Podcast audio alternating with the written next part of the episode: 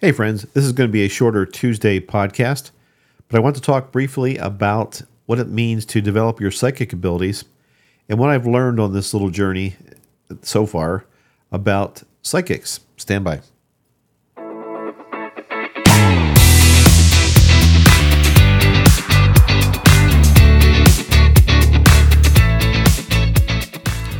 Hello again, friends and fellow truth seekers. Mike Nicholas here with another episode of the Soul Unleashed podcast, where my goal is to help you with the questions you might have regarding the awakening of your soul, and particularly to help other left brain types like I am ask the right questions in our search for deeper meaning to life.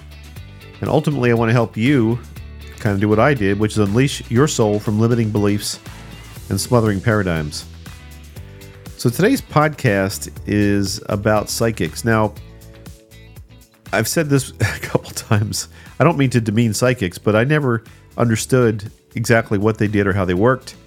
And I was really interested in mediums, right? So, medium is somebody who can talk to people on the other side, people who have passed. And of course, after our son passed, all I cared about was being able to communicate with him and make sure that he was okay.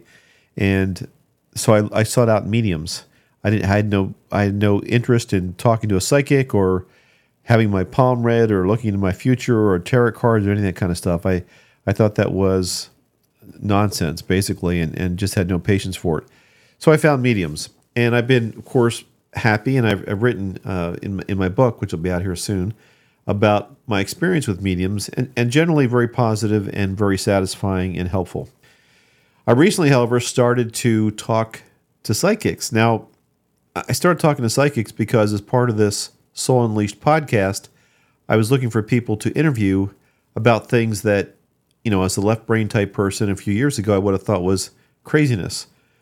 Just a quick story a few years uh, back, well, maybe 10 years now, I was on the Ocean City Boardwalk, Ocean City, New Jersey. I grew up in Ocean City, New Jersey, and as a kid, there was always this little store squeezed in between a couple other stores, and it had these heavy red velvet curtains and looked very mysterious, and there were these gypsy like ladies sat, sitting outside. And basically, it was a place that read your palm. And I thought it was you know, like a carnival kind of thing, and similar to throwing basketballs in a hoop or something. I think, in fact, it was next to uh, next to the carnival place. But anyway, never took it seriously. And then, as I as I started uh, thinking more about spiritual things, I was in Ocean City as an adult, and I thought, let me just go see what these ladies have to say you know, I start to question things like life and where I'm going and that kind of thing. So, so I went into the, I parted the velvet curtains and went in, and I had no idea what to expect, but it was what you might expect. It was uh, lit with like low light candles and a little table in the middle and a, and a crystal ball, and I thought, man, this is like a movie set. And the lady was very mysterious and dark, and she, she had a lot of red lipstick and she took my hand and she read my palms. Now, my my palms are a little bit weird.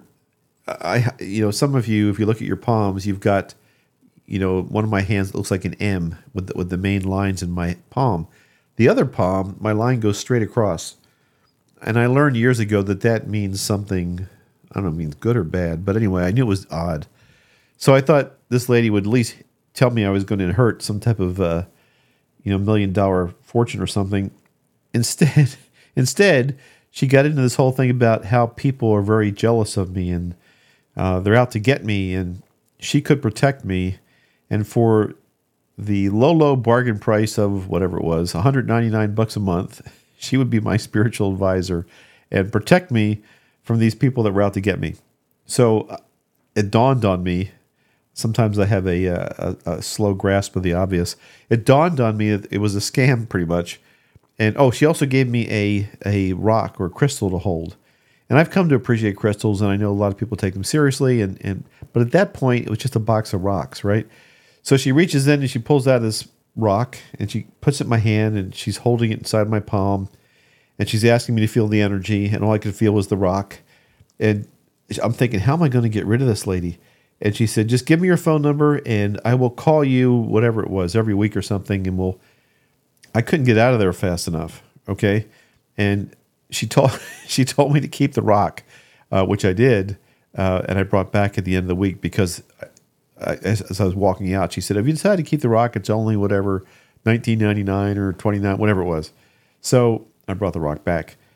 But that was my experience with anything having to do with telling your fortune or telling the future or being a psychic. And so I, I really had a very low opinion of that and no interest in that. However, fast forward to the experience I'm going through now, and I am really impressed with the the ability and the the purpose of people that that now do this. Uh, you may know if you're following me at all that I do podcast interviews now, and I interviewed a very interesting lady, Jackie Hilbrick. Jackie's a psychic. She she can also be a medium, but she's she has mainly psychic abilities, is what she responds to.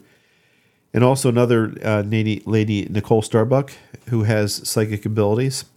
And I've come to understand how that does help you in this life, you know, by them understanding or reading your aura and explaining to you where you're blocked or where you need help, that it can help you do things in this life. And, and it's not, you know, trying to talk to somebody who's died, but to improve your, your current life. And I've noticed some similarities between, uh, let's just say, Jackie and Nicole. Both of them developed their psychic abilities very young in life. Both of them experienced illness, and Nicole called it dis-ease, and, and Jackie did, did, the exact same thing. Um, they were they were kind of trying to suppress their psychic abilities, mainly due to family and uh, people not understanding them, and that resulted in a physical manifestation of disease that they that they both suffered with. And I thought that was interesting and uh, remarkable, I guess, that they had these. They both have the psychic abilities, the different clairsenses, as they're they're called, clairaudient, clairsentient, clairvoyant. These are different clairs. They call them uh, things, ways of receiving information from from spirit. They have they have their own spirit guides, and all that was fascinating. And I started to when I was doing this podcast, I thought, well, let me go check and see are there other examples of people that suppress their psychic abilities as they're growing up and and get sick? And it led me to a book by a, a, lady that I I'd never heard of her before, but her name is Sonia Choquette, and she is very famous. Uh, she has a whole ton of books. I came across her book called Diary of a Psychic, and it's about her life growing up. And what's really funny about the book, and I, I don't know what leads me to things sometimes, but her book talks about, I think we're about the same age, and when she's growing up and she's being interrupted by spirit and doing the things she's doing, she's watching TV shows, Rowan Martin's Laugh-In, or uh, TV shows that I remember watching as a kid. And so I can relate to her what her childhood was like, at least from the television sense but her travels as a psychic and what she went through, uh, I've just been fascinated by this book. And now that I know that she's like super famous, she has, you know, a ton of books 12, 15, 20 books, I don't know, 30 books. One of my my dreams would be to have her on this podcast and ask her some of the questions that come to mind because she uh, she was raised Catholic also, and I struggle with a lot of the things that I'm going through spiritually and my my Catholic faith, honestly. And she appears to have uh, overcome those those challenges. But she talks about just trying to learn how to still her mind and and be quiet. And so what I'm going through now is I'm trying to do the same thing. I, I meditate like many of you do. And there's different kinds of meditations, different formats. There's guided meditations and there's just music and there's all different kinds of things. I just generally put on white noise and and try and still my mind and do this little uh, routine that I go through and uh, put, puts me into, I think, the theta state. Um, and, and then I invite spirit to come and talk to me. And just, just a couple quick little stories. You know, it's nothing compared to what Jackie does or what Nicole does or certainly what uh, Sonia does. But I try to get answers to get answers to things. And just this little tiny thing, you know, my wife's in the hospital and I was trying to I, I hadn't heard from her the other day. She normally tries to text me, and she's been struggling with that. And somebody was supposed to visit her, and I wasn't sure if he was going to make it. He wasn't sure if he was going to make it. And so it was the morning that he was supposed to be there, and she wasn't texting me. I hadn't heard from her, and I just tried to go into this state and asked my my spirit guides what the heck was up. And I don't really hear a voice. You know, Sonia talks about she actually hears a voice from her spirit guide, and I, I think uh, Jackie said the same thing. I'm not that I'm not that developed yet or mature in my in my abilities, and sometimes I question whether it's in my head or where it comes from. But I heard pretty clearly, at least something in my head say, "She's fine. He's there now," and I just relaxed about it. And about 15 minutes later, she texted me and said, "Hey, uh, you know, she, mentioned his name. I won't mention his name on here, but he said she said, "Hey, he just left," and so, you know, I, I and she was she was surprised that he was actually going to be there, which was awesome. And she texted me, let me know that he had been there, and and so that just that little thing in my head. And so now I play games. Sonia talks about it in her book Diary of a Psychic. Growing up as a kid, she would play games, you know, trying to guess what the next car was or guess what uh, what the light was going to do, when she, what, what, kind of car was going to stop at the at the traffic light when she was walking home, and little silly things. And now I'm trying to predict things like this is really good. It's not goofy, but there's one bathroom in this hospital that you can use as a visitor, and you can't tell whether it's locked or not till you try the handle. And I'm playing a game now with myself whether or not I can predict whether or not it's going to be locked or not when I put my hand on it. And uh, I'm not going to tell you what the score is right now, but sometime I'll, I'll, I'll, explain whether or not my psychic abilities are getting any better by guessing whether or not the bathroom is locked. You know, that's useful, right? I mean, um, I'm trying to figure out what else I can do. That uh, lottery numbers is probably next. But anyway, developing your psychic ability, developing your spiritual ability, I do think now is important. I don't think it's the the, the, carnival stuff that I, I thought it was with the the gypsy and the whole palm thing. I really do think that there is a a use for it, and it can be very helpful and super helpful in terms of interpreting what's going on with your body uh, when if you see my interview with Jackie, she was right on some of the things that she she said about me. I really enjoyed my session with her, and I had a session with Nicole too, outside of the interview because I actually wanted to do it and see see what it was like. So I wish you luck, and I wish you good practice times if you're if you're going through the same journey where you're trying to figure out who your spirit guides are.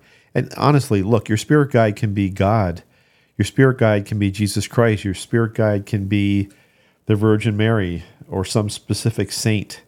I've come to believe that it can be whoever you want it to be. You know, for Sonia, it was a, a, a woman that looked like Saint Teresa the Little Flower. She was very Catholic. For other people, my spirit guide that I think talks to me is not related to Catholicism or a saint, as far as I know, but but it can be, and I think that uh, that all that's fine and, and not a contradiction with my Catholic faith or maybe whatever faith faith you are. So that that's all. This is a little bit longer than I thought it was going to be once I got rolling here, but I think psychics are good. I guess that's the bottom line, and they're not crazy. And I'm I'm looking forward to actually experimenting with a couple more psychics. So, thank you very much. That's all for uh, that's all for this this particular session. Thank you.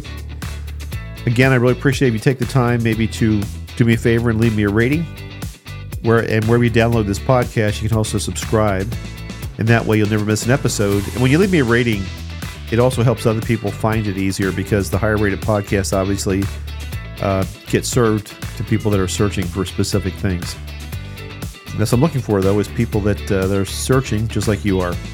So thank you, and I should have another interview for you this Thursday a very interesting gentleman named Brian Ellis. I think you'll enjoy that. Bye bye.